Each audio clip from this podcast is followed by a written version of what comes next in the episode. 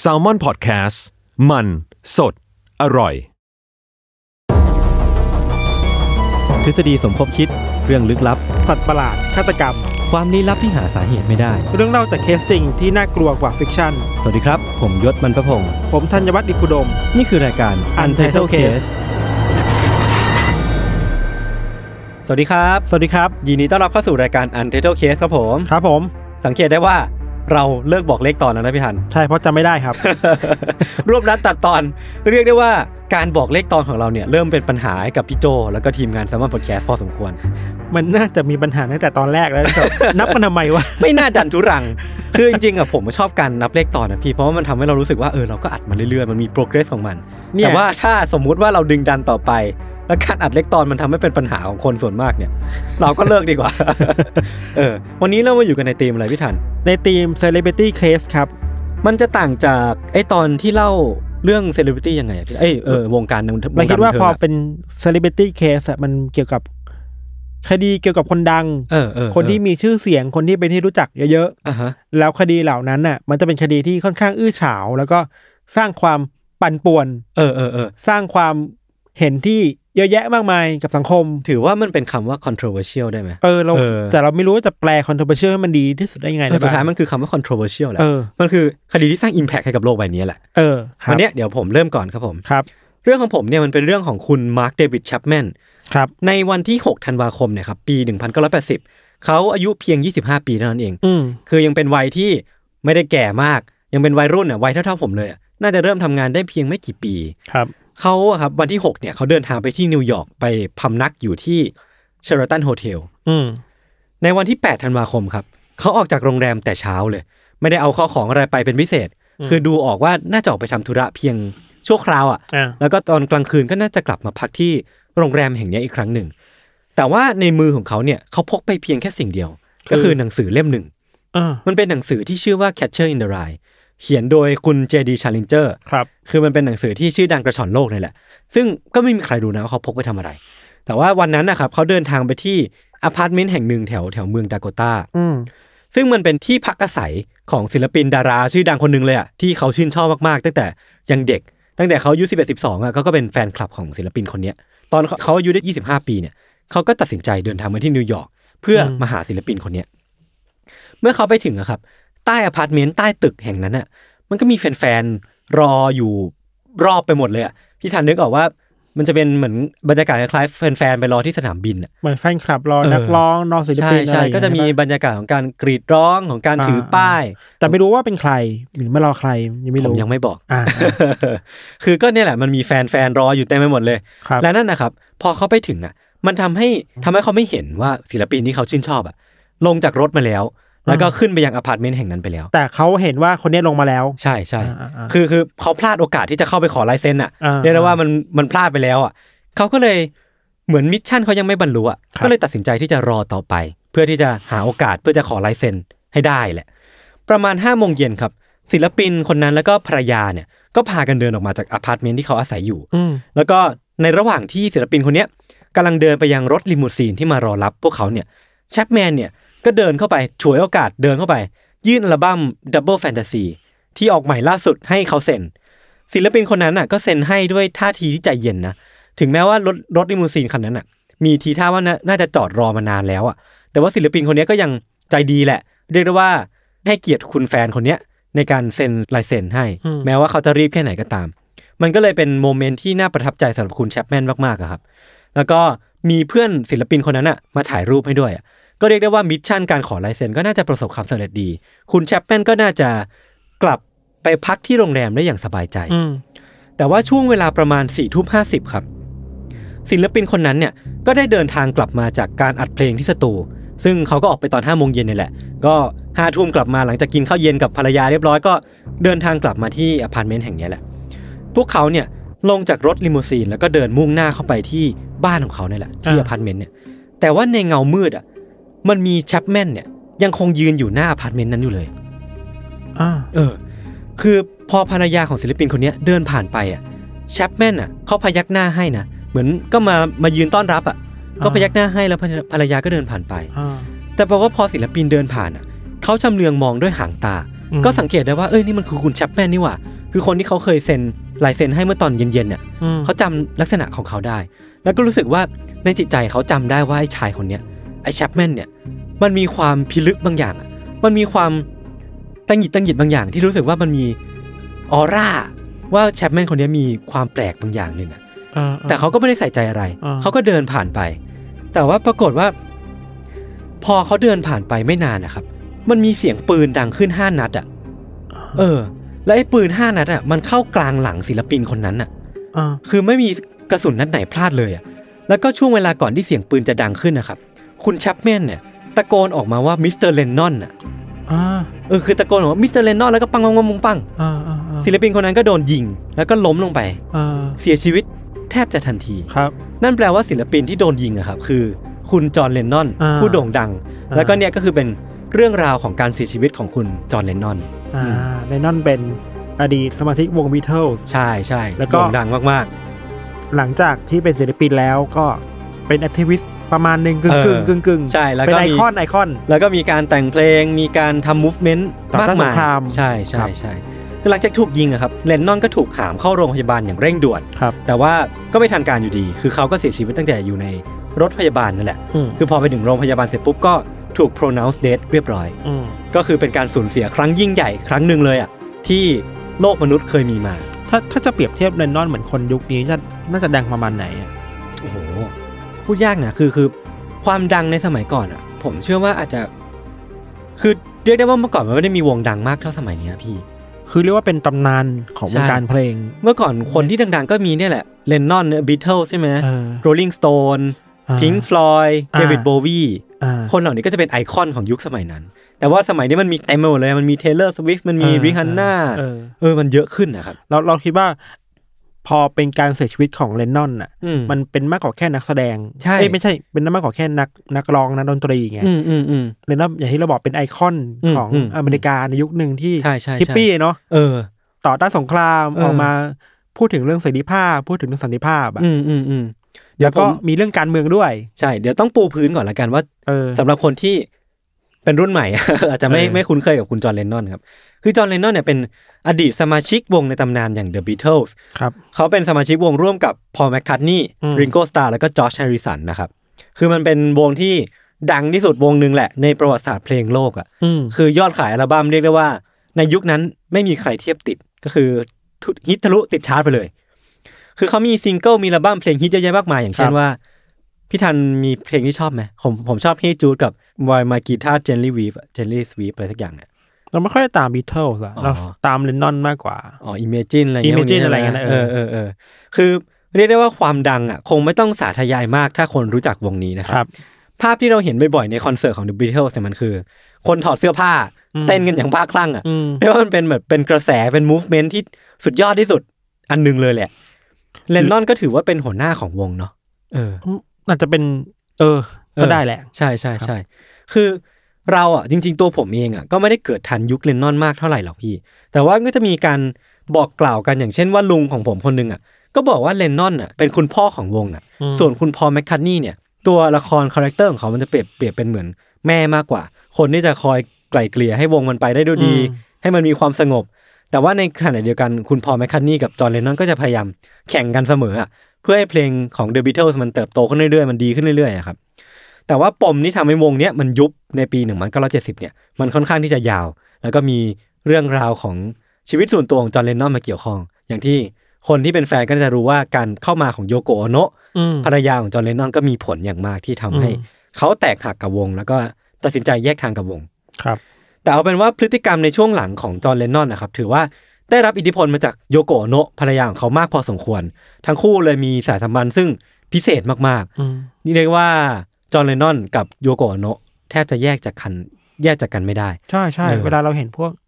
งานดนตรีงานศิลปะ อืม เห็นเห็นโยโกะที่ไหนอะก็จะเห็นจอร์แดนนอนที่นั่นอ่ะ ใช่ เนอะ แล้วก็จอห์นเลนนอนหลังจากที่เขาคบกับคุณโยโกะเนี่ยเขาก็มีท่าทีไปทางแอคทิวิสต์มากขึ้นอย่างที่พี่ธันพูดเลย มีทางคอมมิวนิสต์มากขึ้นแหละคือ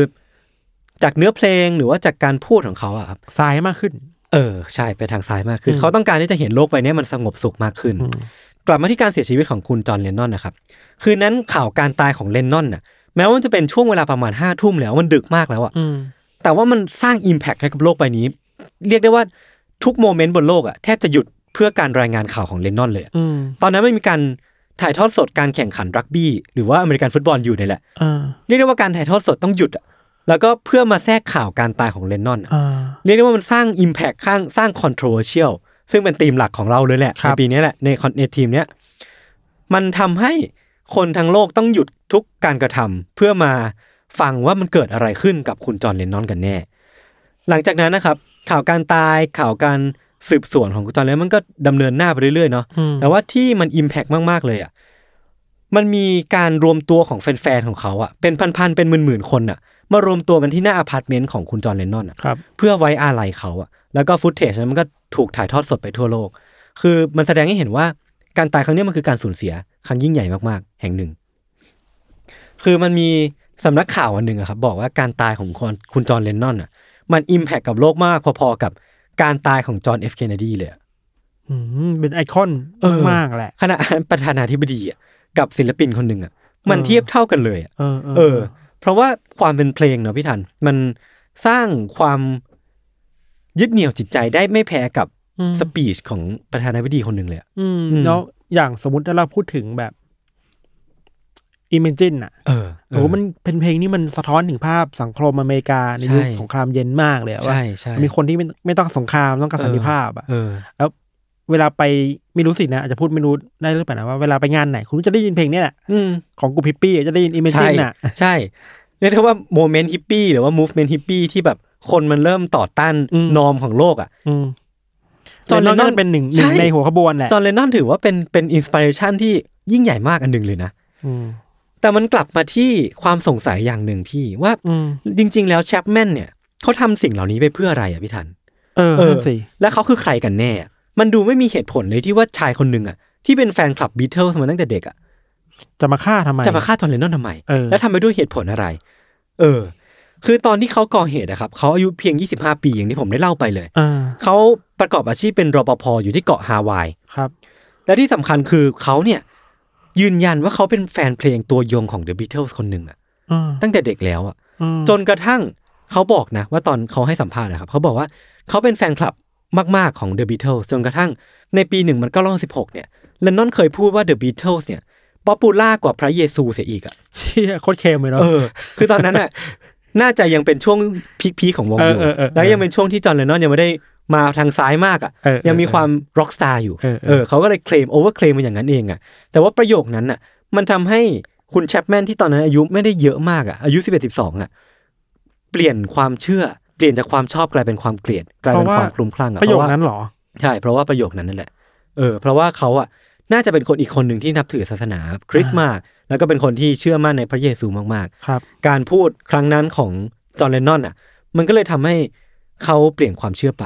แต่จริงๆมันไม่ใช่แค่คุณแชปแมนหลังพี่ประโยคนั้นอ่ะ มันสร้างคอนโทรเวอร์ชีให้กับโลกเยอะมากอ่ะ อืม มีคนออกมาเผาเสื้อออกมาเผาอัลบั้มของ The Beatles เยอะแยะมากมาย อ่า เออแต่มันก็ไม่ได้ทำให้ความนิยมของ The Beatles มันเสื่อมคลายขนาดนั้นหรอก อาจจะเป็นคนที่ชอบอยู่แล้วก็ก็ไม่ได้ ใช่ รู้สึกอะไรมาก มันคืออิมเมจของร็อกสตาร์แหละ ความไม่สนโลกอะพี่มันก็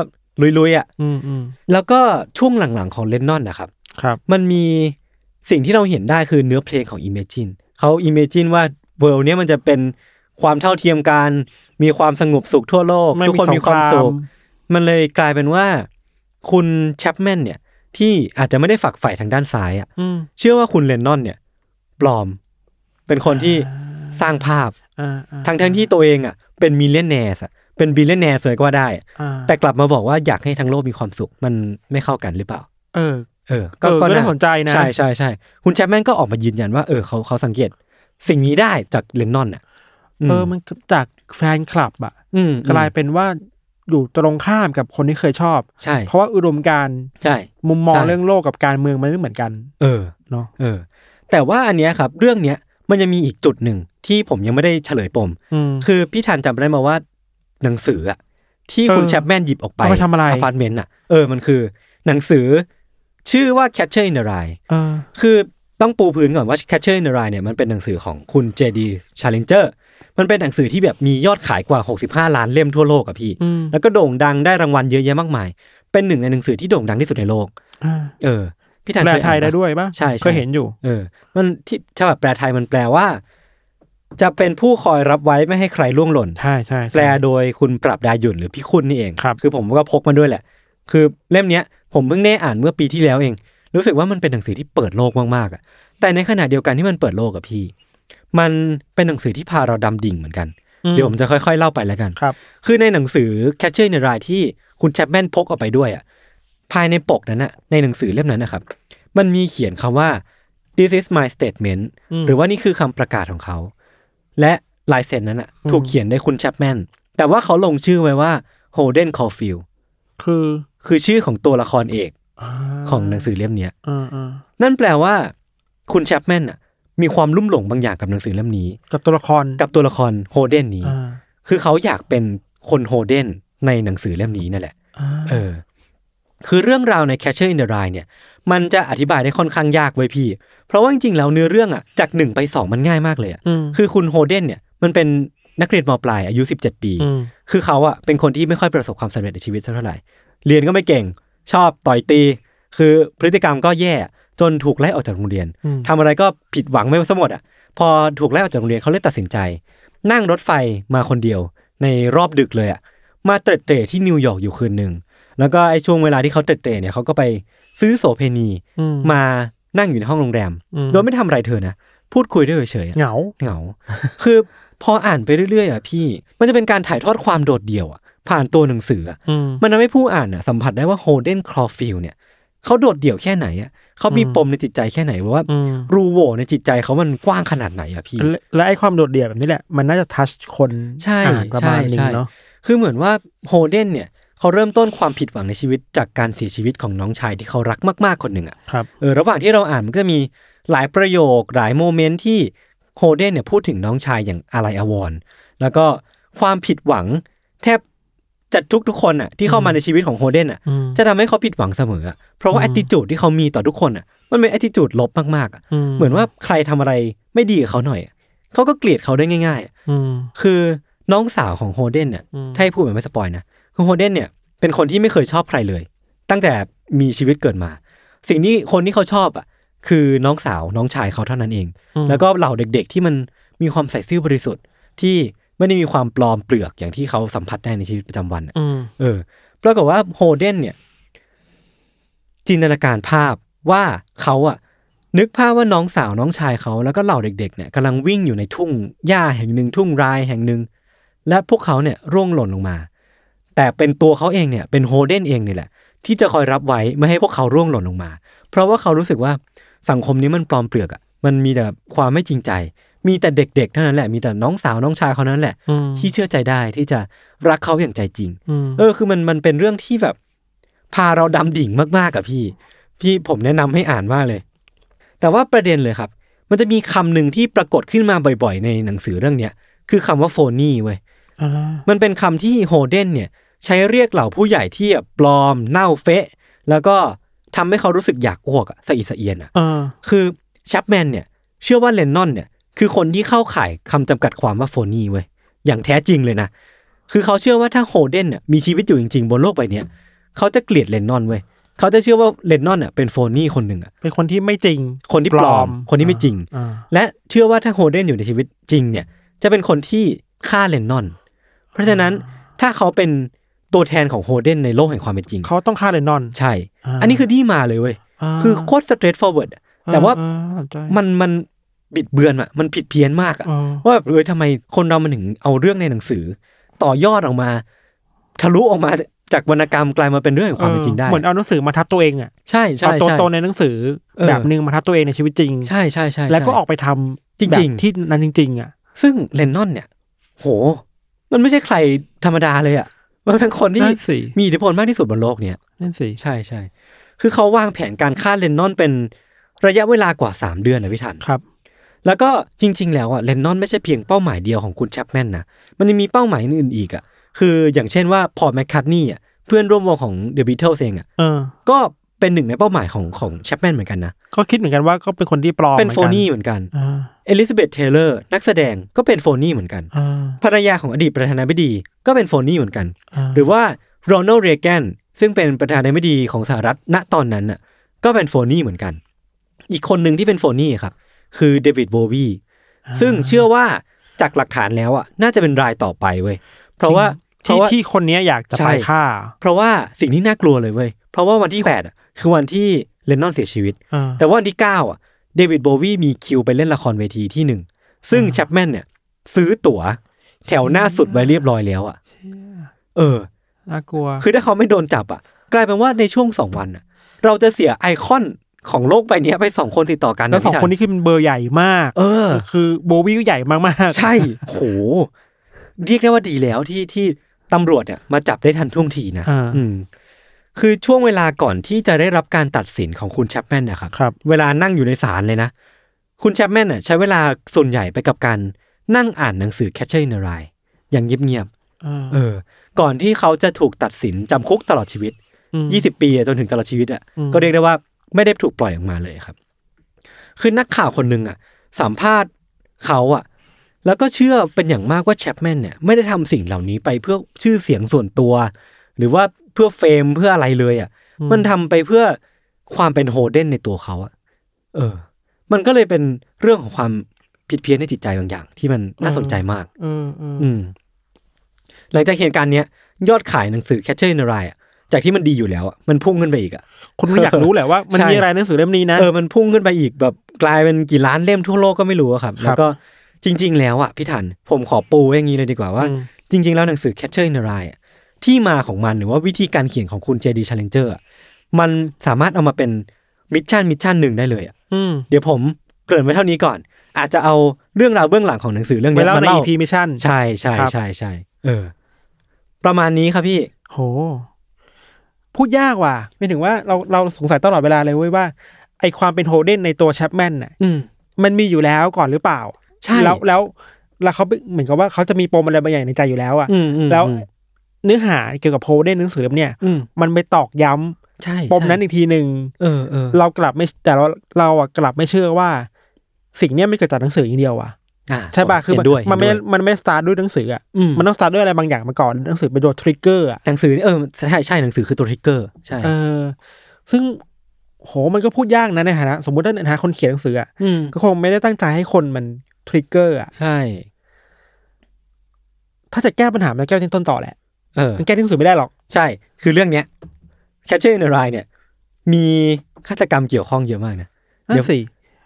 หรือ แบบ ตัว ว่า หนังหสืมายถึ อง เองมันก็เป็นตัว controversial ของมันประมาณหนึ่งว่า เออเออเออน่าสนใจเดี๋ยวเก็บไว้เล่าในตอนต่อเพราะฉะนั้น ไป น่าสนใจว่า อืม แล้วในหนังสืออ่ะมันต้องมีอะไรบางอย่างอ่ะ ใช่ใช่ ที่มัน ใช่ ทำให้คนคิดหรือว่ารู้สึกโดดเดี่ยว เออเ แล้วต้องหาทางออกหรือเปล่านะ เออ ซึ่งมันก็นั่นแหละ controversial ประมาณหนึ่งแล้วเราคิดว่าเลนนอนก็เป็นหนึ่งในความโชคร้ายอ่ะ อืม ที่ อืม มาอยู่ตรงนั้นพอดี หรือว่าที่ที่ตัวตนมาถูกครอบโดยแชปแมนอีกทีหนึ่งอ่ะ ใช่ เออ โห แต่กลายเป็นว่ามันเป็นความสูญเสียครั้งยิ่งใหญ่ ครั้งหนึ่ง อืม ครั้งที่ยิ่งใหญ่ที่สุดในประวัติศาสตร์ของเรา อืม เลยก็ว่าได้ อืม ทั้งมันเกิดมันเกิดจากเพียงแค่ ความผิดปกติในจิตใจคน อืม แล้วก็ตัวหนังสือที่มันมาตอกย้ำความผิดปกติข้างในจิตใจนั้น อืม เดี๋ยวนี้หนังสือเล่มนี้ก็ยังขายได้อยู่นะ ใช่มันมันสนุกมาก มันสนุกนะ เลยเออ แต่อยู่ที่นั่นแหละ เราจะตีความหนังสือกันไปยังไง อืม เวลาเวลาคือเวลาเราอ่านหนังสืออ่ะเราเองก็จะเอาประสบการณ์ของตัวเราอ่ะไป อืม ตีความมันถูกป่ะ อ่าใช่ ซึ่งแต่ละคนก็จะมีประสบการณ์ไม่เหมือนกันในการตีความหนังสือว่ามันเข้ากับชีวิตเขายังไงบ้างอ่ะ เออ แต่แชปแมนอาจจะเจออะไรมาบางอย่างก่อนหน้านั้นแล้วอ่ะ อืม หรือว่าคนที่เคยก่อคดีอาจจะเจออะไรบางอย่างก่อนหนานั้นแล้วแล้วมาอ่านหนังสือเล่มนี้อ่ะ อืม ถูกว่าเราไม่รู้จะพูดได้หรือเปล่านะว่า เมื่อก่อนมันชอบมีพวก อย่าฟังเพลงนี้นะ เออ ถ้าฟังแล้วคุณจะหดหูอ่ะ อืม แล้วคุณจะฆ่าตัวตายอ่ะ อืม ซึ่งบางคนมันฟังก็ไม่รู้สึกอะไร อืม แต่บางคนฟังก็รู้สึกเอ้ยมันทริกเกอร์จริงๆอ่ะ ใช่ เพราะฉะนั้นคิดว่ามันอยู่ที่ต้นทางของแต่ละคนแล้วแหละ เออ มกก เวลาเราอ่านหนังสือเราใช้ experience ของตัวเองเป็นคนอ่านเหมือนกันนะ เออ เออ หรือบางทีเราอ่านหนังสือเล่มเล่มเดิมอ่ะแต่เวลาเราเปลี่ยนไปอ่ะเราก็อ่านมันด้วยความรู้สึก หรือตีความมันเปลี่ยนไปเหมือนกันนะ อืมเอออันนี้น่าสนใจนะ บางเล่มมันอาจจะไม่เคยอินมากๆ เมื่อ เออ เจ็ดแปดปีที่แล้วแต่ถ้ากลับมาอ่านตอนเนี้ย อืม อาจจะอินมากก็ได้ เออเออเออเออ อย่างล่าสุดเราอ่านกลับมาอ่านร้อยปีแห่งความโดดเดี่ยวอ่ะ ของของใครพี่มันมันเป็นหนังสือซีไลท์ปะ เป็นหนังสือนิยายเล่มใหญ่ เออ นั่นแหละ แล้วก็เมื่อก่อนตอนที่เรียนอ่ะในหนังสือก็อ่านเล่มนี้แหละ อือฮึ เพราะมันหนังสือคลาสสิกแต่ว่าไม่ได้อินมาก เออ แต่พอมาอ่านตอนนี้รู้สุกอินมากเหมือนกัน พอแก่ขึ้น พอเจอเรื่องราว หรือว่า เมื่อก่อนน่ะเราเคยมีหนังสือเล่มเล่มหนึ่งที่เราสามารถพิชิตได้เลยเว้ย อือฮึ คือว่าแม่ อืม ของแมสซิมกอร์กี้ อ่าฮะ มันใหญ่มากนะคุณอ่านหนังสือมันหนาแบบ เออน อนได้เลยเป็นหมอนนอนได้ เลยอ่ะมันหนาขนาดนั้นอ่ะ กี่หน้าพี่ถัง โหเป็นพันอ่ะ โอ้โห มันหนาหนาจริงๆเว้ยหนา เออ กับหมอนหนึ่งเล่มอ่ะ แล้วเราอ่านแล้วเราค้างไว้ว่าเรารู้สึกไม่อิน อืมอืม แต่พอเราโตขึ้นมา ตอนนั้นคือมหาลัยนะ อืม สิบปีที่แล้วอะ อืมอืม แต่ตอนเนี้ยพอมันแก่ขึ้นอะเลขสามอะมันอ่านเล่มนี้รู้สึกว่า เออว่ะเรามันเห็นถึงโครงสร้างสังคม เออเออ คือเวลาเราเราผ่านชีวิตมาเราเห็นแบบสังคมมันมีปัญหาอะไรมาบ้าง แล้วมันตัวเรามันเปลี่ยนไปยังไงบ้างอะ อืม มันก็ทำให้เราก็ได้ชิดกับเนื้อเรื่องในหนังสือมากขึ้นอะ เออเออ อันนี้น่าสนใจมากเลยเนี่ย เออสุดท้ายแล้วมันอยู่ที่แต่ละคนว่ะ อืมอืมอืม เนาะ ครับ แล้วเราได้ยินคดีเนี้ยเราคิดว่าเฮ้ยในอเมริกามันคดีรอบสังหารที่เยอะมากเลยนะ เออ คนดังอะ อืม อย่างที่ยศบอก JFK อะ ใช่ ก็ได้เรียกกันในยุคนั้นป่ะนะเราไม่แน่ใจ น่าจะไล่เรียกกัน JFK ก็เป็นคดีที่น่ากลัวเหมือนกันเนาะ อืม ตอนนี้ก็ยังหาข้อสรุปไม่ได้ เรียกได้ว่าทั้งน่ากลัวทั้ง conspiracy มากมายครับ ใช่ใช่โอเคครับ วันนี้เรื่องที่ผมเตรียมมาก็มีประมาณนี้ ไว้พักฟังเบรกโฆษณาก่อนที่จะกลับมาฟังเรื่องของพี่ธันในเบรกหน้านะครับ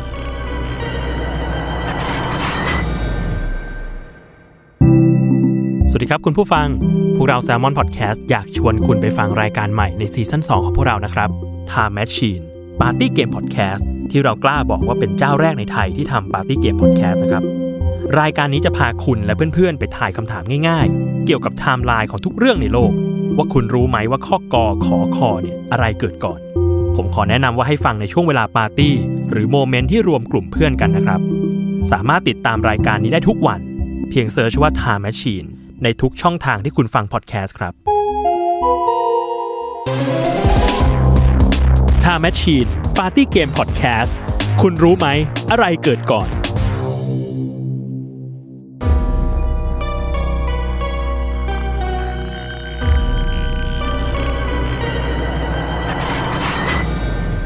ครับผมกลับมาเรื่องของเราในเบรกนี้นะครับ ครับผม เรื่องของเราเนี่ยเกิดขึ้นในปี 1994 ครับ อ่า เราบอกไปก่อนเลยว่าไม่น่ากลัว เฮ้ย เป็นไปได้ไหมเนี่ย เฮ้ยแต่มันอื้อฉาวมากนะ เป็นไปได้จริงไหมเนี่ย มันอื้อฉาวมากนะ มันอื้อฉาวมาก แล้วก็ controversial แบบจริงจริง ๆ จัง ๆ เลยอะ อ่าอ่า แล้วทำให้เราต้องเวลาเราเขียนสคริปต์เนี่ยเราต้องระวังตัวมากๆอะ อ่าฮะ ทำไมอ่ะ ออ มั ก น ตัวไว้ก่อนเลยว่าเราต้องระวังตัวในการเล่าเรื่องนี้มากเว้ย มันเซนซิทีฟใช่ไหม ด้วยแล้วก็ controversial ด้วยอื้อฉาวด้วยทุกอย่างครบว่ะ เออเออ ครับ เออ คือว่า อย่างที่เราบอกว่าเกิดขึ้นในปี 1994อ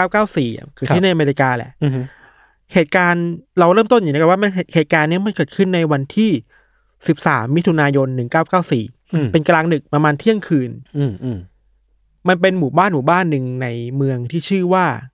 ที่จริงอยู่ในเมือง LA แหละ อืม เขากว้างกันอยู่ใน LA อ่าฮะ แล้วมันมีหมู่บ้านที่ชื่อว่าเบรนบูด อ่า อารมณ์แบบย่านคนรวยอะ อืม เป็นวอลลีฮิลอะ อืม นึกภาพแบบนั้นเนอะ อืมอืม คนรวยแล้วแบบบ้านหลังใหญ่ๆ อยู่ด้วยกัน อ่ามี อะไร สนามหญ้ามีหมา เออมีหมาแล้ว อืม มันมีคนสองคนในแถวนั้นน่ะ ก็กลางคืนก็เอาหมามาวิ่งเล่นน่ะ อ่า แต่ก็ไม่รู้ทำไมออกมาเที่ยงคืนนะ เออ ก็ดึกแล้วแหละ เวลาแปลกจัด เอ เล อย ประมาณห้าทุ่มเที่ยงคืนเนี่ยเขาก็มาเอามาวิ่งเล่นเดินเล่นอะไรเงี้ย อืม อาจจะอากาศดีมั้ง เดี๋ยวผมจะค่อยๆเดาไปนะ พอเดินไปเรื่อยๆอ่ะ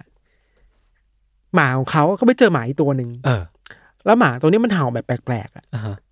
เห่าแบบต้องการให้ทั้งสองคนอ่ะ ตามมันไปอ่ะ เออเออเออเออ แล้วมันก็เดินไปเรื่อยๆเขาก็เดินตามหมาตัวนี้ไปเรื่อยๆหมาที่มันเห่าดัง ๆ นะแล้วหมาตัวนี้มันก็ไปหยุดอยู่ที่หน้าบ้านหลังหนึ่งเห่าอีก เออ แล้วก็แบบพยายามชี้พยายามแบบเอาหน้าไปให้ดูว่าข้างหน้ามันมีเลือดอยู่ คือพยายามจะสื่อสารอะไรบางอย่าง พยายามไปสื่อสารทั้งสองคนเนี้ย เออ แล้วข้างหน้าหมามันมีเลือดอยู่เว้ย อ่าฮะ เป็นกองเล็ก เออเอ ๆ อ แบบเป็นหยดหยดๆอ่ะ อ่า แล้วเขาก็เดินตามหยดเลือดไปเรื่อยๆครับ เออ แล้วสุดท้ายหมาก็ไปหยุดอยู่ที่จุดจุดหนึ่งตรงหน้าบ้านเป็นทางเข้าบ้านน่ะ อืม แล้วเลือดมันก็กองใหญ่ขึ้นเรื่อยๆนึกออกป่ะ อืม คือพอเดินตามไปเรื่อยๆเลือดมันก็มากขึ้นเรื่อยๆอ่ะ เออเออเออ แล้วหมาก็อยู่ตรงนั้นแล้วก็เห่าดังมาก อ่าฮะ แล้วสองคนนั้นก็ไปดูเว้ยแล้วเห็นว่าไอ้ตรงนั้นอ่ะตรงหน้าเขาอ่ะมันมีร่างของผู้ชายคนหนึ่งกับผู้หญิงคนหนึ่งนอนจมกองเลือดอยู่ เฮ้ย แล้วหมาก็ยืนเห่าตรงนั้นอ่ะ เออ คือเราคิดว่าหมาคงตั้งใจพามาดูว่าเจ้าของมันอะ ใช่ใช่ ตายอยู่นะ ชี้เออ แล้วเขาก็มองดู แต่ว่าสองคนนั้นน่ะ รู้สึกว่าเฮ้ยก็คุณหน้าผู้หญิงคนนี้มากๆอะ อ่าฮะ เหมือนจะรู้จักเหมือนเคยเจอมาก่อนอะ เออ แต่ไม่มั่นใจเท่าไหร่ก็เลยโทรเรียกตำรวจให้มาตรวจสอบครับเพราะว่ามันเป็นคดีแบบคนตายเนาะ อืม พอตำรวจมาที่จุดพบศพอะครับ อือฮึ ตำรวจก็รู้สึกเดียวกับสองคนนั้นเหมือนกันเหมือนกัน ว่าผู้หญิงคนเนี้ย คุ้น คุ้นและรู้จัก เออ แต่ผู้ชายไม่รู้ว่าเป็นใคร อ่าฮะ แต่คุ้นหน้าผู้หญิงมาก อาจจะแทบชัวร์ได้เลยว่าบอกชื่อได้เลยว่าคนนี้คือชื่อละชื่อว่าอะไรอะ เออเออ พอตำรวจไปตรวจสอบดีๆแล้วก็จนมั่นใจนะครับตำรวจก็สามารถยืนยันได้ว่า ผู้หญิงคนที่นอนเสียชีวิตอยู่ในกองเลือดอะ ครับ เธอชื่อว่านิโคลซิมสัน อ่าฮะ ที่ระบุได้ง่ายขนาดนั้นแล้ว เออ เร็วมาก เพราะว่า อ่าฮะ คือทุกคนใน LA อะรู้จักนิโคลอยู่แล้ว เออ เพราะว่านิโคลอ่ะเป็นคนที่ปรากฏตัวผ่านหน้าสื่อต่างๆ บ่อย อ่าฮะ ผ่านหน้าทีวีโทรทัศน์หนังสือพิมพ์บ่อยๆ เพราะว่าเธออ่ะเป็นอดีตภรรยาของนักอเมริกันฟุตบอลชื่อดังมาก เออ ที่ชื่อว่าโอเจซิมสัน อ๋อ คือคดีนี้มันคือคดีของโอเจซิมสันแหละ อ๋อ แล้วเราต้องอธิบายเพิ่มก่อนว่าโอเจซิมสันเนี่ยเป็นนักอเมริกันฟุตบอล เออ ผิวดำ อ่าฮะ แล้วดังมากดังแบบโคตรดังอ่ะ คือเรียกได้ว่าขนาดผมไม่ได้ดูอเมริกันฟุตบอลเนี่ยยังรู้จักอ่ะ ต้องได้ดินชื่อโอเจซิมสัน ใช่ยังไงก็ต้องคุ้นแน่นอน คือว่าโอเจคิมสันน่ะเคยเป็นนักนักกีฬาที่ดาวรุ่งมาก อ่าฮะ ๆ เคยสร้างสถิติเอาไว้เยอะมาก เช่น วิ่งได้เร็วที่สุด วิ่งได้มากที่สุดในสนาม เป็นสถิติของ NFL อ่ะ อืมอืม หรือว่าตอนที่เขารีไทายมาแล้วครับ ด้วยความที่ดังมากอ่ะเขาก็ อืม ยังเป็นพวกคอมเมนเตอร์อ่ะ อ่า นึกออกว่าเวลาเดี๋ยวนี้เวลาเรามีนักฟุตบอลแบบที่ดังแบบไมเคิลโอเว่นอ่ะ เออเออ มันพอโอเว่นรีไทายปุ๊บโอเว่นก็มาเป็นคอมเมนเตอร์แล้วก็ เออ ดังต่ออะไรเงี้ย คอมเมนเตอร์มันมันลักษณะการทำงานของมันคืออะไร เป็นคนวิเคราะห์ อ๋อ รายการฟุตบอลในทีวีอ่ะ อ๋อเรียกได้ว่ายังมีส่วนเกี่ยวข้องกับวงการอยู่แหละ ใช่โอเจก็เป็นแบบหนึ่งในคนที่ดังอ่ะ อืม และสามารถมามาวิเคราะห์เกมนี้ได้ว่ามันจะ ฮะ ไปทางไหนต่อ เออเออ นอกจากนั้นนะครับโอเจก็ยังรับงานอื่นด้วยอะ อืม เช่น รับโฆษณา อืม เล่นหนัง ก็คือคนดังแหละ เล่นละคร อืม อยู่รายการทีวี ถ้าเราเปรียบเทียบกับยุคนี้เหรอ เราคิดว่าเลเวลประมาณเบคแฮมอ่ะ อ่า ผมกำลังนึกอยู่เลยว่าน่าจะเป็นเบคแฮม เออคือภาพลักษณ์แบบเบคแฮมอ่ะ เออ ที่เป็นอดีตนักกีฬาแล้วก็เป็นเซเลบประมาณหนึ่งอ่ะ เป็นอดีตนักกีฬาตัวเก่งเลยอ่ะ เออ ตัวเทพเลยอ่ะ เป็นเซเลบแล้วก็รวย อืมอืม แบบนี้เลยนะเราคิดว่าเออมันเกือบเกือบจะเป็นเบคแฮมอ่ะ อืม ในยุคนั้นนะครับ อืมครับ โอเค กลับมาที่ตัวเรื่องของคดีเนาะคือหลังจากที่ตำรวจรู้ว่าผู้หญิงคนเนี้ยเป็นอดีตภรรยาของโอเจซิมสันนะครับ ครับ นิโคลเนี่ยก็แต่จริง ๆ แล้วครับตำรวจก็รู้มาก่อนคือตำรวจที่ไปดูในที่เกิดเหตุอ่ะ อืม เขาคุยกันเลยนะว่า เฮ้ย คนเนี้ยเป็นอดีตภรรยาของโอเจ อ่า แล้วเมื่อไม่กี่สัปดาห์ที่ผ่านมาไม่กี่เดือนที่ผ่านมา อืม เพิ่งไปที่บ้านของเธอมาเอง อ้าว เพราะว่า เธอโทรมาร้องเรียนว่าเธอถูกโอเจทำร้ายร่างกาย อ้าว ทีนี้ตำรวจก็คิดว่า เอ้ย หรือโอเจจะมีส่วนเกี่ยวข้องหรือเปล่า เออ หรือว่าถ้าอดีตภรรยาเขาถูกฆ่าแล้วเพื่อนชายถูกฆ่าเนี่ย โอเจจะเป็นหนึ่งในเหยื่อด้วยหรือเปล่านะ หึงหวงฆาตกรรมหึงหวง เออ หรือว่าก็กลัวเหมือนกันว่าโอเจจะถูกทำร้ายจากฆาตกรคนเดียวกันหรือเปล่า อ่า ก็เลยตัดสินใจว่า โอเค เดี๋ยวเราไปบ้านโอเจกัน ครับ ซึ่งอยู่ไม่ไกลมากกับที่เกิดเหตุนะครับ อืม พอไปถึงบ้านของโอเจอ่ะ ภาพบ้านโอเจคือ เป็นแมนชั่นอ่ะ อืม เป็นคฤหาสน์ เออ แล้วคฤหาสน์มันมีบ้านหลายหลัง มีสนามอ่ะ อือฮึ ความรวยของคนอ่ะนึกว่า อืมอืม ขนาดในบ้านโอเจมันมีรูปปั้นโอเจด้วยซ้ำอ่ะ โอ้โหอู้ฟู่จัดเลย อู้ฟู่มากเว้ย เออ แต่ว่าพอไปกดออดก็ไม่มีใครมาเปิดนะครับ จำได้ว่าเท่าที่เราไปดูในสารคดีครับมันมีนักสืบที่เป็นตำรวจสามสี่คนไป อื ที่ ม บ้านโอเจในเช้าวันนั้น กดออดทีไรก็ไม่มีคนมาเปิดอ่ะ อืม สุดท้ายแล้วก็มีตำรวจหนึ่งคนที่อาสาเดี๋ยวผมปีนเข้าไปดูในบ้านให้ อืม คือเป็นห่วงว่าโอเจถูกฆ่าหรือเปล่า ครับ แต่พอไปคนบ้านอ่ะ คือไปนั่มๆมองๆในบ้านก็ไม่เจอใครเลยนะ อืม แต่ก็ไปเจอผู้ชายคนหนึ่งอยู่ในแกสเฮาส์ในบ้านนั้นอ่ะ อืม เป็นบ้านหลังเล็กๆอ่ะเขาเขาก็มาบอกกับตำรวจว่า เฮ้ยโอเจไม่อยู่แล้ว อืม ผมจำได้ว่าเขาอ่ะเพิ่งบินไปอยู่ชิคาโก อ้าว แล้ว เออ คือเพิ่งบินไปอ่ะ อืม ตำรวจก็อ๋อเหรอโอเคครับ เดี๋ยวผมโทรไปหาโอเจที่ชิคาโกแล้วกัน อ่าฮะ ความแปลกคือว่า ตอนที่ตำรวจโทรไปหาโอเจตอนนั้นโอเจอยู่ที่โรงแรมอะ อืม ตำรวจก็บอก เอ้ยสวัสดีครับ ผมชื่อนี้นะ ผมจะมาแจ้งข่าวนะครับว่าอดีตภรรยาของคุณน่ะนิโคลอะเสียชีวิตแล้วนะครับ เออเออ โอเจพูดว่าอะไรรู้ป่ะโอเจพูดว่า ใครฆ่าเธออะ อ้าวรู้ได้ไงอ่ะ นั่นสิ เฮ้ย คำคำพูดแรกที่โอเจพูดคือใครฆ่าเธออะ เออไม่เอ้ยมันมันมัน มัน ไม่ แปล ใช่ กแปลกๆว่า มันไม่ใช่ first reaction แน่นอนอะ ถ้าเป็นเราเราจะคงพูดว่า เฮ้ยเขาเป็นอะไร เออมันเกิดอะไรขึ้นกับเธอ เธอเสียชีวิตเพราะว่าอะไร เออ มีใครเป็นอะไรบ้างไหมอะ ใช่ แต่นี่คือใครฆ่าเธอ เออ คือแอสซูมไปแล้วเหรอว่ามีคนฆ่า ตังหงิด นิโคอ่ะ ตังหงิดจัด หลังจากนั้นนะครับโอเจก็บอกโอเค เดี๋ยวผมกลับมาบ้านที่ LA แล้วกัน อืม เช้าวันนั้นโอเจก็บินกลับมาที่ LA ครับ อืม แล้วก็ไปเก็บตัวอยู่ในเซฟเฮาส์ ครับ ประมาณหนึ่งเพราะเหมือนจะรู้แล้วแหละว่าตำรวจน่าจะสงสัยเขาแหละ อืม ก็ไปฟอร์มทีมทนายกับเพื่อนๆอ่ะโอเค เรามาเก็บตัวกันมาคุยกันว่าจะเอายังไงดีกับคดีนี้อะ อ่าฮะ แล้วตำรวจก็ตั้งข้อสงสัยว่าเนี่ยเป็นผู้ต้องหาเบอร์หนึ่ง อ่า เพราะว่าประวัติของโอเจอะเคยทำร้ายร่างกายนิโคลมาก่อน อ๋อ และอาจจะฆ่าเพราะความหึงหวงหรือเปล่า เพราะว่าเธอก็ตายคู่กับแฟนหนุ่มเนาะ เออ ไม่แน่ใจว่าเป็นแฟนหรือเปล่าแต่เป็นเพื่อนชายที่สนิทมากคนหนึ่ง อ่า โอเค ครับ พอแรงจูงใจมันน่าจะเป็นไปได้ แล้วโอเจก็หลักฐานไม่ชัดเจนเนาะ ครับ ตำรวจก็ตั้งข้อหา อืม ทีเนี้ยตอนโอเจอยู่ที่เซฟเฮาส์อ่ะ อืม ทีมทนายของโอเจอ่ะก็พยายามมาต่อรองตำรวจอ่ะ อืม ด้วยความที่มันเป็นเซเลบอะเนกอะป่ะก็ไม่อยากให้ภาพลักษณ์มันสุ่มเสื่อมเสีย เออเออ ก็คุยกันว่า โอเค เดี๋ยว เดี๋ยวผมเนี่ย ทนายเนี่ยจะพาโอเจไป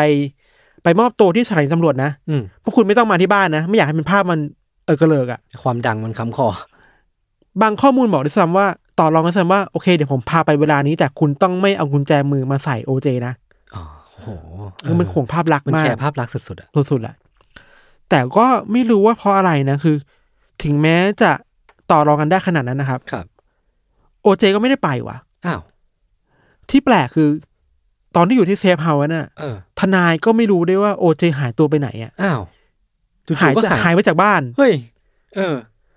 ตำรวจก็โอเคแล้วเป็นคดีใหญ่แล้ว แล้วพวกนักข่าวที่มารู้ข่าว อือฮึ มันก็มารออยู่ที่สถานีตำรวจเยอะมากเป็นร้อยร้อยๆคนน่ะ เพราะว่าพวกเขาก็คิดว่าเอลโอเจจะมา ทุกคนคงอยากได้ภาพที่เฮ้ยเซเลบริตี้นักฟุตบอลคนดังกำลังจะมา โอ้โห มอบตัว เหงากันเหงากันทั่วหน้า เออแล้ว พอไปนแบบนี้เราคิดว่าคงเป็นคดีใหญ่แล้วแหละ เออ ภาพใหญ่แล้วเอ้ยผู้ต้องสงสัยเซเลบเบอร์หนึ่ง หายไป หายไปหนีคดีหรือเปล่าอ่ะ เออ ทีนี้ครับตำรวจก็เลยตัดสินใจว่าต้องออกหมายจับเพิ่มขึ้น ครับ ไม่ถึงว่าต้องจับให้ได้แล้วแหละ อืมอืมอืม เพราะว่า เอ้ย ถ้าคุณบริสุทธิ์ใจทำไมคุณต้องหนีด้วยล่ะ ใช่ ใช่ปะ เออ พอโอเจหนีไปแล้วอ่ะ อืม ตำรวจก็ใช้สื่อนี่แหละ ใช้ทีวีใช้หนังสือพิมพ์อะเป็นช่องทางที่ขอให้ประชาชนน่ะช่วยกันแจ้งเบาะแสหน่อย อืม ว่าคุณเห็นโอเจซิมสันหรือเปล่าอ่ะ คือแทบจะไม่ต้องประกาศหน้า เออ ไม่ต้องติ ดไม่ต้องติดรูปอ่ะ รู้อ่ะ เเออ รู้ว่าเนี่ยเซฟคนนี้หายตัวไป เออ แล้วก็ขับรถสีขาวหายไป อ่า เนี่ย แล้ แล้ว วคือมันมีรถ มันมีรถ หายไป ที่หายไปจากบ้านเว้ย โหนแสดงว่าโหการหายตัวไปครั้งนี้มันคือการหลบหนีอ่ะ ใช่ใช่ โหมันมันชี้ชัดเลยอ่ะ ใช่ ทีเนี้ยในระหว่างที่กำลังตามหาอยู่อ่ะ พอตำรวจไปคนที่บ้านนะครับ อืม ก็พบว่าโอเจทิ้งจดหมายฉบับหนึ่งเอาไว้ ครับ ในจดหมายอ่ะเขายืนยันว่าเขาอ่ะไม่ได้เป็นคนฆ่านิโคลนะ อ่า คือเขาบอกว่าเขาอ่ะรักนิโคลมาก อ่าฮะ รักมากในระดับที่ไม่สามารถฆ่าเธอได้หรอกอ่ะ เออ แล้วเขาหนีทำไมอ่ะ นั่นสิ อืม แล้วนอกจากนั้นนะตำรวจยังพบว่าไอการหายตัวไปของโอเจอ่ะเขาไม่ได้หายไปคนเดียวอ่ะ อือฮึ มันมีเพื่อนพาไป อ๋อ เพื่อนที่เป็นนักกีฬาด้วยกันอ่ะ ขับรถไปให้ เล่น เขาหายไปทั้งสองคน เล่นบริการฟุตบอลเหมือนกัน เอ ใช่ไห อ ม ดังเหมือนกัน อืม ทีเนี้ยตัดภาพมาที่ตำรวจเนาะคือหายไปประมาณวันหนึ่งอะ่ะ ครับ ก็มีสายโทรเข้ามาในในวันวันเก้าหนึ่งหนึ่ง อืมอืม บอกว่าสวัสดีครับ ผมจะมาแจ้งครับว่าผมเห็นโอเจซิมสัน เออ อยู่บนทางด่วน อ่าฮะ คือผมอะ่ะเพิ่งขับรถแล้วเพิ่งผ่านหน้าโอเจไปเลยอะ่ะ เออ นึกภาพบอกว่าสมมติว่าเราวันขับรถบนถนนแล้วเจอเบคแฮมอะ่ะ โอ้โห เออ มันคงต้องจำภาพได้มันคงไม่ผิดหรอก เขามีออร่านะเขามีเขาโดดเด่นขึ้นมานะ เออเออแล้วเขาคิดเขาเขาก็บอกตำรวจว่าเนี่ยผมเพิ่งขับรถผ่านเพื่อนของโอเจอ่ะ ครับ แล้วเห็นโอเจในรถด้วย อืม มั่นใจแน่ๆว่าคันนี้ใช่แน่ๆที่เป็นข่าวอยู่ อืม ตำรวจก็เชื่อตามนั้นครับ อืม ก็ส่งกำลังแบบออกมาแบบเพียบเลยอะ อืม ออกมาบนทางด่วนนั้นน่ะ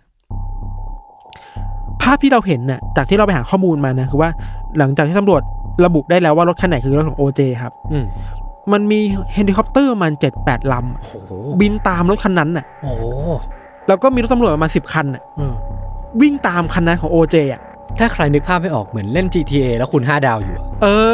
เหมือนเพิ่งเพิ่งไปต่อยตำรวจมาใน GTA อ่ะ เออ แล้วตำรวจมาวิ่งตามทั้งสถานีอ่ะ โหน่ากลัว เรานอกจากแค่ตำรวจอ่ะ มันมีนักข่าวอ่ะ เออ ที่ขึ้นฮอตามไปด้วยเหมือนกันอ่ะ อ่าฮะ แล้วก็ถ่ายทอดสดการหนีครั้งนั้นของโอเจอ่ะ โอ้ยมีฟุตเทจป่ะพี่ มี เออ เดี๋ยวแปะ คือ เดี๋ยวแปะ ถ้าใครอยากเจอนะครับ อือฮึ แนะนำให้เซิร์ชคำว่าโอเจซิมสันบรองโกเชส อ่าฮะ มันคือเหตุการณ์ที่โอเจขับรถบรองโกคือรถสีขาวอ่ะ รถบรองโกมันมันกึ่งกึ่งๆรถกระบะ อ่าฮะ แล้วก็ขับรถไปทางด่วนอ่ะแล้วมีตัวตำรวจวิ่งตามมีฮออ ม บินตาม แล้วในระหว่างนั้นคือว่าเข้าใจว่ามันเป็นเหตุการณ์ที่โอเจหนีประมาณเป็นชั่วโมงชั่วโมงอ่ะ อืม ข่าวมันก็ออกไปแล้วใช่ป่ะ อืม แล้วในระหว่างนั้นน่ะ มันมีคนที่เป็นแฟนคลับโอเจอ่ะ อืม วิ่งมาตามอ่ะ แล้วชูป้ายว่าโอเจสู้ๆอ่ะ เอ้า เออ คือเชื่อว่าโอเจนไม่ได้เป็นฆาตกร เออ แล้วเชียร์ให้โอเจนหนีตำรวจให้ได้อะ อ่าฮะ คือออกมาเชียร์ออกมาปรบมืออะ อ่าฮะ คือโหมันเหตุการณ์เลยวะเนี่ย เออมัน มันหนังมากอะ มันเออมันกลายเป็นพล็อตหนังไปแล้วอ่ะ เราเชื่อว่าในระหว่างนั้นนะครับตำรวจกับโอเจเองเนี่ยก็ อืม คุยกันตลอดนะ มันมีมือถือแล้วแหละ อืม ก็ตำรวจโทรมาหาที่โอโอเจในรถ ก็ต่อรองกันว่าจะมอบตัวไหมเราจะไม่ทำอะไรคุณนะอะไร จอด เงี้ย รถเถอะยอมเถอะ เออโอเจก็เรียกร้องว่าโอเค เดี๋ยวเขาจะยอมมอบตัวคงเหนื่อยแล้วอะ อืม แล้วเขาบอกตอนนี้เขาสภาพจิตใจย่ำแย่มากเขามีปืนอยู่นะเขากำลังจะยิงยิงตัวเองได้ด้วยนะ ครับ คืออ้างแบบนั้นอะ อ่า แล้วบอกว่าสุดท้ายแล้วเขาไม่ขออะไร โอเค เดี๋ยวจะมอบตัวแหละ แต่ขอกลับไปหาแม่ที่บ้านก่อนได้ไหมคิดถึงแม่จังเลย อ่าฮะ ตำรวจก็โอเค ถ้าคุณยอมมอบตัวเดี๋ยวเราไปหาคุณที่บ้านก็ได้ อืม แล้วเพื่อนของโอเจขับรถคันนั้นน่ะ ไปที่บ้านที่เอลเอ อืม แต่พอกลับมาที่บ้านน่ะ สิ่งที่รออยู่อ่ะมันไม่มีแค่แม่ว่ะ อืม มันมีหน่วยสวาดอ่ะ อ้าว รออยู่เต็มบ้านเลยอ่ะ โอ้โห คือแบบมีทั้งขึ้นไปรอบนต้นไม้อ่ะ เออ ขึ้นไปรอบนบนบ้านข้างๆโอเจอ่ะ เออ มีสไนเปอร์รออยู่อ่ะ ว่าแล้วต้องมีสองสไนเปอร์รอ คือตำรวจรู้แค่ว่าโอเจมีปืนอยู่ในมืออ่ะ อืม และแค่กลัวว่าถ้าลงมาจากรถแล้วอ่ะเขาจะทำร้ายใครหรือเปล่าอ่ะ หรือว่าทำร้ายตัวเองหรือเปล่า เออ เออ แบบโหนี่มันซีนหนังมากเลยนะ เออเออเ คือมีตำรวจล้อมรอบบ้าน เออ แล้วก็แล้วก็พร้อมที่จะรอบสังหารโอเจ ถ้าโอเจทำอะไรผิดอ่ะ อืม แต่สุดท้ายแล้วคงคุยกันได้แหละ ว่า อืม คลามดาวน์ลงแล้ว อืม โอเจก็มอบตัว อืม ทีเนี้ยมันก็หมดพาร์ทที่ไล่ล่าใช่ป่ะ อืม แต่เราคิดว่าพาร์ทสำคัญคือหลังจากนี้เว้ย อืม คือโอเจมอบตัวปุ๊บอ่ะคดีเนี้ยเราต้องเล่าก่อนว่า คดีของโอเจครับ มันเป็นคดีที่อายการต้องสั่งฟ้อง ครับ เพราะว่าผู้ต้องหาคือโอเจ แล้วคนเสียชีวิตอ่ะไม่มีทนาย อ่าฮะ เนกออกป่ะ เออ มันต้องมีอายการที่เป็นตัวแทนของประชาชนอ่ะ เออ มาว่าความแทน อ่า เพราะฉะนั้นมันจะมีสองฝ่าย าฮะ คือฝ่ายทนายความของโอเจซิมสัน อืม ซึ่งฝ่ายทนายความเนี่ย เรียกได้ว่าเป็นดีมทีมอ่ะ เรียกได้ว่าคือเอาเงินฟาดมาให้หมดอ่ะ เออคือเป็นอเวนเจอร์ของทีมกฎหมายคือ เออ เก่งมาก ๆ ของอเมริกา ว่าความช่วยชีวิตพลิก เออ พลิกคดี เก่ง มากี่ มาก นัด คือเป็น นัดต่อ ดีม นัด เป็นอเวนเจอร์ด้วยซ้ำ อ่า อ่ะ ฮะ คือฝั่งโอเจส่วนฝั่งอายการก็เป็นอายการอยู่สองสามคนอะไรเงี้ยครับทีนี้เนี่ย ในรูปแบบของการดำเนินคดีพิจารณาคดีครั้งเนี้ยนะครับอ่ะรูปแบบมันคือว่าศาลจะไม่ใช่คนพิพากษา อือฮึ แต่จะมีคณะลูกขุน อ่า เป็นคนตัดสิน โอ้แล้วคณะลูกขุนเนี่ยทำให้คดีมัน โอ้หลายคดีแล้วนะ เปลี่ยน ห็ มา ปะ นักต่อนักแล้วนะ คือต้องอธิบายก่อนว่า ในอเมริกามันมีระบบศาลแบบนี้อยู่เนาะ ครับ คือศาลที่เป็นผู้พิพากษาสูงสุดอะ อ่าฮะ จะไม่ได้เป็นคนชี้ว่าผิดไม่ผิด อ่า แต่เป็นคณะลูกขุนเป็นคนชี้ว่าผิดหรือไม่ผิด ซึ่งคณะลูกขุนนะมันมีความเป็นคนมีความเซนซิทีฟมีค เอ วาม อมีความเป็นมนุษย์ Empathy สูงมากสูงมากใช่ใช่อาจจะด้วยประวัติศาสตร์ของกฎหมายของอเมริกามันเลยเป็นแบบนั้นเนาะ อืม ครับ แล้วคดีเนี่ยเราเล่าก่อนว่า ก่อนที่จะบอกถึงดีเทลอะเราบอกถึงปลายทางก่อนว่า คดีเนี่ยมันถูกเคลมเว้ยว่า แม่งคือคดีที่ยิ่งใหญ่คดีหนึ่งแห่งศตวรรษนี้เลยอะ โอ้โห เป็น trial of century อะ โอ้โห เออ คือมันอื้อฉาวมากเว้ยเดี๋ยวเราจะเล่าให้ฟังคือว่า อ่ฮะ คือแน่นอนว่าในในฝั่งของโอเจอะ ครับ ก็ต้องปกป้องให้ได้ว่าโอเจไม่ใช่คนผิด ไม่ใช่คนฆ่าสองคนนั้นใช่ปะ อืมอืม ส่วนฝ่ายอายการนะครับ ก็ต้องงัดหลักฐานที่มีอยู่อะเอามาให้ได้เว้ย มามัดตัวให้ได้ มัดตัวให้ได้ ซึ่งสิ่งที่เป็นไม้ตายที่อายการมีครับ มีอยู่สามอย่างครับ ครับ อย่างแรกเลยคือถุงมือ อ่าฮะ ตอนที่ตำรวจไปตรวจสอบจุดเกิดเหตุที่หน้าบ้านครับตำรวจพบว่า ในจุดที่มีศพวางอยู่อะ เออ มันมีถุงมือข้างหนึ่ง อ่าฮะ ทิ้งไว้ เออ แล้วถุงมือข้างนั้นอ่ะมันเปื้อนเลือด เออ แล้วตอนที่ตำรวจไปค้นบ้านที่โอเจอ่ะ อือฮึ เจออีกข้างหนึ่ง อ่าโอ้โหมัน เหมือนกันเป๊ะ แล้วมีเลือดเหมือนกันเป๊ะ โหนี่มันแทบจะร้อยเปอร์เซ็นต์ นอกจากนั้นนะ ในที่ที่พบศพอะยังพบกับหมวกไหมพรม ของโอเจ ตอนแรกไม่รู้ว่าของใคร แต่พอตรวจสอบแบบพบว่าในหมวกนั้นนะมีผมโอเจอยู่อะ โอ้โห ชัดไปอีกอะ เออ แล้วตอนนี้ตำรวจไปคนบ้านโอเจหลังจากนั้นน่ะ เออ พบถุงเท้าในบ้านที่มันเปื้อนเลือด อืม และเลือดนั้นเป็นเลือดของนิโคล โอ้ย โอ้โห นี่แค่พูดแค่นี้มันมัดตัวได้แล้วถูกป่ะ เออเออ มันชัดมากอะว่า แล้วในดีเอ็นเออย่างเช่นในถุงมืออะครับ อืม มันมีทั้งดีเอ็นเอของโอเจของนิโคลแล้วก็ผู้ชายที่เสียชีวิตอะ อ่าฮะ สามคนในถุงมือข้างเดียวกันอะ โอ้โห มันชัดจนไม่รู้จะชัดยังไงแล้วอ่ะ ใช่ ซึ่งถ้าเป็นเราเป็นเป็นถ้าเราเป็นอายการเราคงมั่นใจมากว่า เฮ้ยชิวๆว่ะคดีนี้ ปิดง่าย มัดตัว ชนะชัวร์ ดีเอ็นเอมัดตัวอยู่แล้วชนะชัวร์แต่ว่าในฝั่งทีมของโอเจอ่ะ อ่ามั มันสู้ยังไงรู้ป่ะ มันสู้ได้วยว่า บอกว่าไอ้หลักฐานเราเนี่ย มันไม่เม e เซนเว้ย ฮะ พ เพราะว่าเดนเนเหล่าเนี้ยมันปลอมแปลงขึ้นมา บ้า มั มัน ผิดพลาดอ่ะ โหมันจะผิดพลาดเลยสามอันน่ะ เออเดี๋ยวเราค่อยๆเล่าให้ฟังครับคือว่า เออ อย่างแรกนะ ในสิ่งที่ทีมฝั่งทนายโอเจทำอ่ะคือว่า อืม เขาบอกว่า ในระหว่างที่ตำรวจกับเจ้าหน้าที่อ่ะไปตรวจสอบหลักฐานอ่ะ อืม มันมีความไม่เป็นโปรเฟชชั่นอลอะแฝงอยู่ข้างใน อืม เช่นการเก็บหลักฐานไว้อ่ะ จริง ๆ แล้วตำรวจควรจะเก็บไว้ใน ไว้ในถังที่เป็นตู้เย็นอ่ะสมมติถุงมืออะ อืม แต่ตำรวจกลับเอาถุงมืออ่ะไปเก็บไว้ในท้ายรถอ่ะ อ่ะ ซึ่งร้อนๆอ่ะ อ่าฮะ ซึ่งมันอาจจะทำให้ดีเอ็นเอที่แท้จริงของคนร้ายหายไปก็ได้ อืม มันก็แปลกๆว่ามีข้อหนึ่งคือว่า ในการเก็บมีดที่เป็นหลักฐานอ่ะ อืม ทำไมตำรวจถึงเก็บไว้ในถุงพลาสติกอ่ะ อืม ทั้งทที่ตามแนวทางแล้วมันควรจะเก็บไว้ในถุงกระดาษมากกว่าเพราะถุงกระดาษมันปนเปื้อนได้ยากกว่า อืม มันก็ยังไม่มากขนาดนั้นถูกป่ะ อืม หรือว่ามีอันมีอันหนึงเราคิดว่าน่าสนใจมากคือ หมวกไหมพรมอ่ะ เอ้ย มันเพิ่งมาเห็นทีหลังหรือเปล่านะ อ่าฮะ หรือว่าถุงเท้าอ่ะ เขาบอกว่าทนายฝั่งโอเจบอกว่าถุงเท้าที่พบเลือดของนิโคลอะครับ มันเป็นหลักฐานที่เจอทีหลังน่ะ เออ เราตั้งข้อสงสัยว่าเอ้ยหรือตำรวจเอามายัดไว้ทีหลังหรือเปล่า เออ มันก็ยังไม่เมเซนมากหรือเปล่า เออ มันมันประมาณนี้เว้ย แต่ว่ามันมีพยานคนหนึ่งที่มาโต้เรื่องเนี้ยคือ อฮึ ว่าพยานที่ฝ่ายอายการหยิบมา อืม เขาเป็นคนขับรถ อืม คือวันนั้นน่ะในวันเกิดเหตุอ่ะ คนขับรถคนเนี้ยมีคิวว่าต้องไปรับโอเจที่บ้าน อืม สมมติรับตอนห้าทุ่มครึ่งสมมตินะ แต่ว่าห้าทุ่มครึ่งแล้วโอเจยังไม่มา เออ มาอีกทีประมาณห้าทุ่มห้าสิบอ่ะ อืม เลทไปประมาณหนึ่งอ่ะ แต่ในระหว่างที่เขากำลังรอโอเจที่เลทแล้วอ่ะเขาบอกว่าเขาเห็นชายคนหนึ่งจอดรถสีขาว เออ ที่หนีอ่ะ เออ มาไว้ได้แถวบ้านโอเจ เออ แล้วเห็นเงาคนหนึ่งอ่ะใส่หมวกไหมพรม วิ่งเข้ามาในบ้าน อ้าว ซึ่งแต่ไม่รู้ว่าใครได้เป็นเงาแปลก เออ ๆแล้วหลังจากนั้นไม่นานโอเจถึงมาออกมาเปิดประตูต้อนรับเขาอ่ะ อ๋อ ถ้ามันเป็นไปตามทฤษฎีนี้ที่อายการพูดมันแปลว่า เฮ้ยหรือว่าโอเจอ่ะ ใช้เวลาเนี้ยไปฆ่าสองคนนั้นก่อน แล้วก็วิ่งกลับมาที่บ้าน อืม ก็เป็นไปได้ถูกป่ะ อืม แต่อย่างที่เราบอกถ้าย้อนกลับมาที่หลักฐานนะครับ อืม สิ่งที่เราคิดว่าเป็นจุดเปลี่ยนในคดีเนี้ยคือว่า ฝ่ายทนายของโอเจอ่ะ อืม ไปเจอมาว่าตำรวจที่เป็นนักสืบที่เราบอกว่าปีนบ้านอ่ะ อืม ตำรวจคนนี้ครับเขาชื่อว่ามาร์คเฟอร์แมน อืม มันมีข้อมูลที่ทนายฝั่งโอเจพบว่ามาร์คเฟอร์แมนน่ะเป็นคนที่ชอบเหยียดสีผิวอะ อ๋อเป็นเรสซิสเหรอ เป็นเลสซิสอะเช่น มันมีเทปเทปหนึ่งที่มาร์คเฟอร์แมนเคยพูดไว้กับใครไม่รู้นะ แต่ว่าไปเจอมาเฟอร์แมนให้สัมภาษณ์ว่า เขาว่าเกลียดคนผิวดำ อืม เขาเคยพยายามยัดข้อหาคนผิวดำมาแล้วอะ โอ้โห รับสารภาพแบบพูดว่าพูดว่าเป็นแบบ ตรงไปตรงมา ความภูมิใจตัวเองอะ เขาเป็นคนขาวใช่ไหม เป็นคน เขา ขาว เป็นไวท์ซูพรีเมซิสใช่ไหม ไม่รู้ว่าเป็นไวท์ซูเปอร์แมนหรือเปล่าแต่เป็นคนขาวแหละ เออ แต่ว่าพูดชัดเจนมากว่าเขาอ่ะมีความเกลียดชังคนผิวดำอยู่อ่ะ และเขาเคย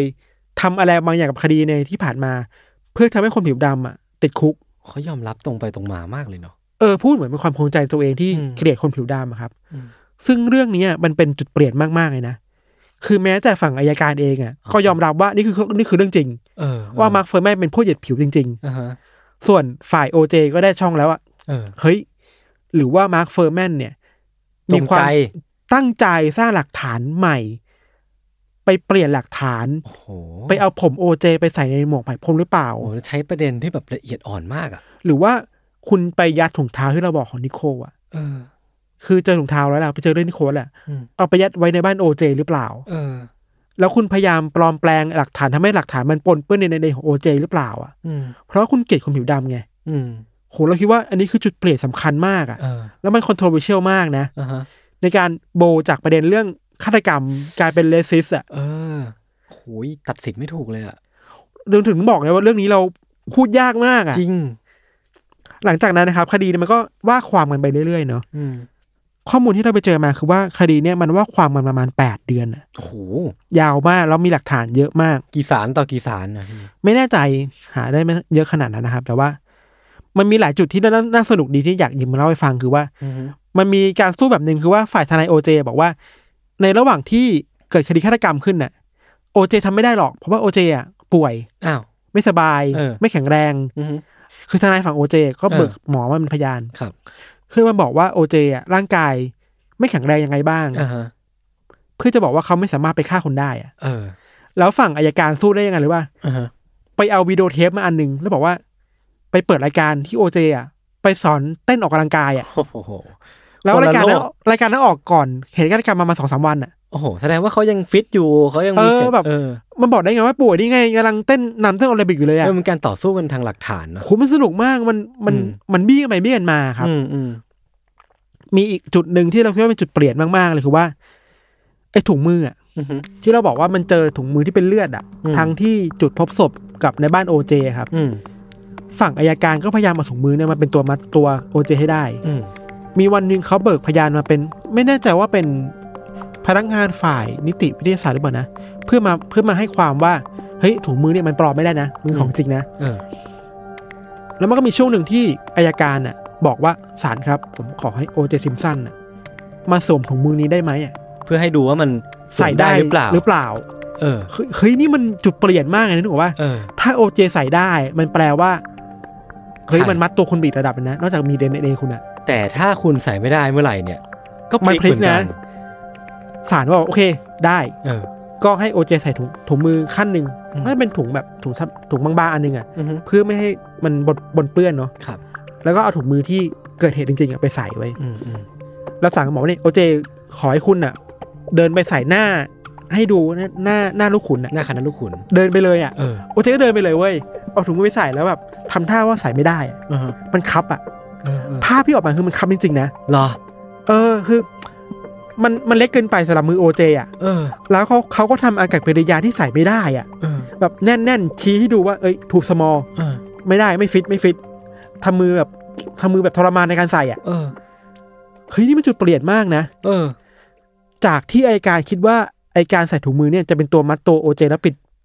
ประเด็จศึกอ่ะ ปรากฏเป็นข้อแก้ต่างอ่ะ เออ เออ แล้วมันมีคนไปโฟกัส หน้าไอยการคนหนึ่งที่อยู่ข้างๆอ่ะ อีกคนหนึ่งหน้าเสียเลยอ่ะ เสียดิ คิดว่าไอ้สัตว์กูแพ้แล้ว คิดว่าโอ้ยเหี้ยนี่ไม่ตายกูเลยนะ เออเฮ้ยแพ้แล้วว่ะ เออ สุดท้ายแล้วก็คุยกันเรื่องนี้ไปเรื่อยๆครับ ครับ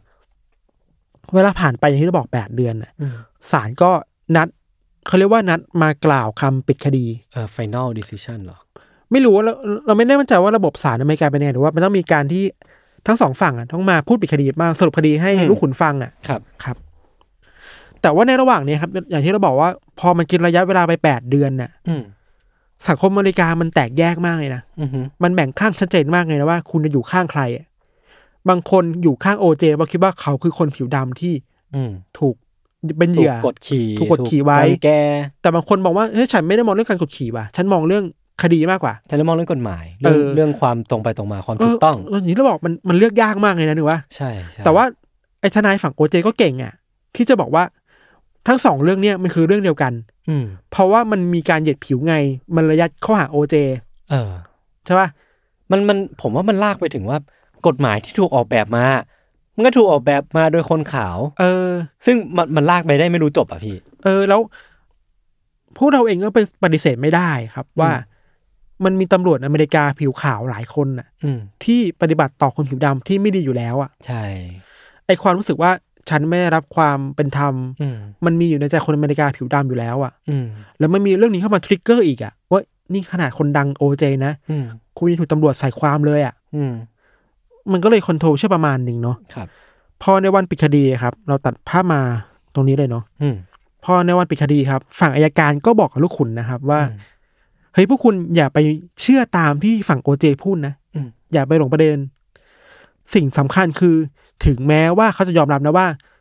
ตำรวจคนนั้นน่ะ จะเป็นคนเหยียดสีผิวจริงๆอ่ะ อืม แต่หลักฐานทั้งหมดอ่ะ มันคือของจริง เออ คนร้ายจริงๆ คือโอเจ อืม ทุกอย่างมันมัดตัวแล้วอ่ะดีเอ็นเอก็มัดตัว เออ ถุงมือก็มัดตัวไหมพรมก็มัดตัว จะมีใครไปอีกได้อ่ะ ถ้าไม่ใช่โอเจอ่ะ ใช่ แล้วแรงจูงใจมันชัดเจนมากอ่ะ เออ แล้วเขาไม่สามารถหาผู้ต้องสงสัยรายอื่นที่มีน้ำหนักมากกว่านี้ได้อีกเลยอ่ะ คือถ้าเป็นคดีทั่วไปปกติทั่วไปอ่ะก็เรียกได้ว่าจบคดีไปนานแล้ว เออ พอฝ่ายอายการพูดอย่างนี้เสร็จใช่ปะฝั่งโอเจก็ขึ้นขึ้นมาพูดต่อ อืม ทนายฝั่งโอเจอ่ะพูดในทางตรงกันข้ามเลยเว้ยว่า อืม คุณอย่าหลงประเด็นเหมือนกันนะ อืม คคดีเนี้ยสิ่งสำคัญคือการเหยียดสีผิว เออโห คือตำรวจคนนั้นน่ะ ที่ตั้งใจปลอมแปลงหลักฐาน เพื่อทำให้หลักฐานมันมาตัวโอเจให้ได้อ่ะ เออ มันคือกระบวนการยุติธรรมที่มันบิดเบี้ยวอ่ะ อ่าฮะ โอ้โหเราคิดว่าสองสตอรี่มันคนละข้างเลยอ่ะ ใช่เป็นเป็น เรื่องของความตรงไปตรงมา เออ ความชัดแจ้งของหลักฐานกับ เออ ความปมอะปมบางอย่างที่มันอยู่ในสังคมอยู่แล้ว ใช่ แล้วที่สำคัญคือ ไอเหตุการณ์ที่โอเจใส่ถุงมือไม่ได้อ่ะ เออ มันเป็นตั แล้วมันมันมันเป็นฉากหนึ่งที่มันเป็นซินที่มันมามาแสดงให้ลูกขุนเห็นต่อหน้า เออแล้วซีนนั้นก็คงแบบอินเกรนเข้าไปแบบเข้าไปในสมอง เออมันอิมแพกมากนะ ใช่ คือเราปฏิเสธไม่ได้หรอกว่า การตัดสินในคดีในระบบแบบเนี้ยสตอรี่สำคัญมาก ใช่คณะลูกขุนเนี่ย เขาจะจำอะไรอะ เออ อ อยู่ ที่นั่นแหละเขาจะจำอะไรมากกว่า ฉะนั้นทนายที่เก่งถึงมีโอกาส ทนายที่พูดเก่งอ่ะ เออ จะมีโอกาสที่จะคอนวินส์คนได้มากกว่า ต้องเป็นคนที่เล่าเรื่องเก่งอะ ใช่ คอนวินส์เก่งบนหลักฐานนะ อืม ใช่ไหมพอทั้งสองฝ่ายปิดคดีเสร็จอะ อืม โดยทั่วไปแล้วครับ คดีใหญ่ ๆ แบบเนี้ยมันใช้เวลาในการตัดสินประมาณหลายเดือนแหละ ครับ คือปิดคดีปุ๊บ ลูกขุนก็จะไปคุยกันต่อออีกช่วงหนึ่ง แล้วค่อยมาตัดสินกัน เอ ทีนึ อง อาจจะหลายเดือนก็ได้อะ ครับ แต่ว่าคดีเนี้ยลูกขุนใช้เวลาตัดสินแค่สี่ชั่วโมงอ่ะ โอ้ คือออกจากห้องไปอ่ะนับว่าถอยหลังได้สี่ชั่วโมงอ่ะได้แล้ว เออ เรียกมาแล้วว่าโอเค มากลับมาศาลนะ เออผลคืออะร ได้ อะ ได้ผลแล้ว ในตอนที่กลับมาศาลนะครับ ครับ ทุกช่องอ่ะทีวีทุกช่องอ่ะตั ถ่าย ด ทอดสด ภาพมาที่นี่หมดเลยทันสดหมดเลยอ่ะ เออเออ ขนาดรายการของโอปราห์วินฟรีอ่ะ โอ้โห ยังต้องแบบต้องต้องเบรกอะ เรตติ้ง ไอ้ทุก อันดับหนึ่งอะ ทุกคนมาดูกันมาดู เออ คดีนี้กันว่ามันจะออกมายังไงอะ เออเออ แล้วแบบเราเห็นภาพแบบไทม์สแควร์ อ่ะฮะ ที่มีทีวีทีวีใหญ่ๆอะ โอ้โห ทุกคนมารอที่ไทม์สแควร์เพื่อมารอดูคดีว่าจะตัดสินยังไงอะ โอ้โห เราถึงบอกคดีมันใหญ่มากอะ เออ ทีเนี้ยครับพอทุกคนมารอ ดูทั้งที่บ้าน ดูทั้งในผับในบาร์จากที่เคยดูทีวีกันอะดูกีฬากันอะไม่ดูแล้ว เรียกได้ว่าเหมือนเป็นรอโมเมนต์นิวเยีย เออ เราคิดว่ามันเป็นช่วงเวลาที่คนอเมริกาทั้งประเทศมันหยุดหายใจอะ ครับ แบบกลั้นหายใจเพื่อรอว่า อืม คำคำนั้นคืออะไรอะครับ อืม พอสุดท้ายแล้วครับ พอลูกขุนมาปุ๊บ เจ้าหน้าที่ก็อ่านคำตัดสิน อืม แล้วก็ตัดสินว่าโอเจซิมสันน่ะ not guilty อ่ะ ฮะ คือไม่ผิด โอ้โห รอด เชี่ย แล้วคดีนี้คือลูกขุนส่วนใหญ่อ่ะ เออ แปดสิบเปอร์เซ็นต์อ่ะ บอกว่าเขาอ่ะไม่ผิด เฮ้ย มีแค่ยี่สิบเปอร์เซ็นต์เท่านั้นที่บอกว่าโอเจผิด โอ้ คือเราไปเห็นเรีแอคชั่นมา มันแบ่งแยกมากเลยอ่ะ เออ อารมณ์แบบ เคยดูฟุตบอลปะบอลโลกอ่ะ เออเออเออ ที่มันจะมีจอสองจออะ อืม ฝั่งหนึ่งคือทีมชาติหนึ่ง อืม อีกทีมหนึงคือทีมชาติหนึ่งอ่ะ อืม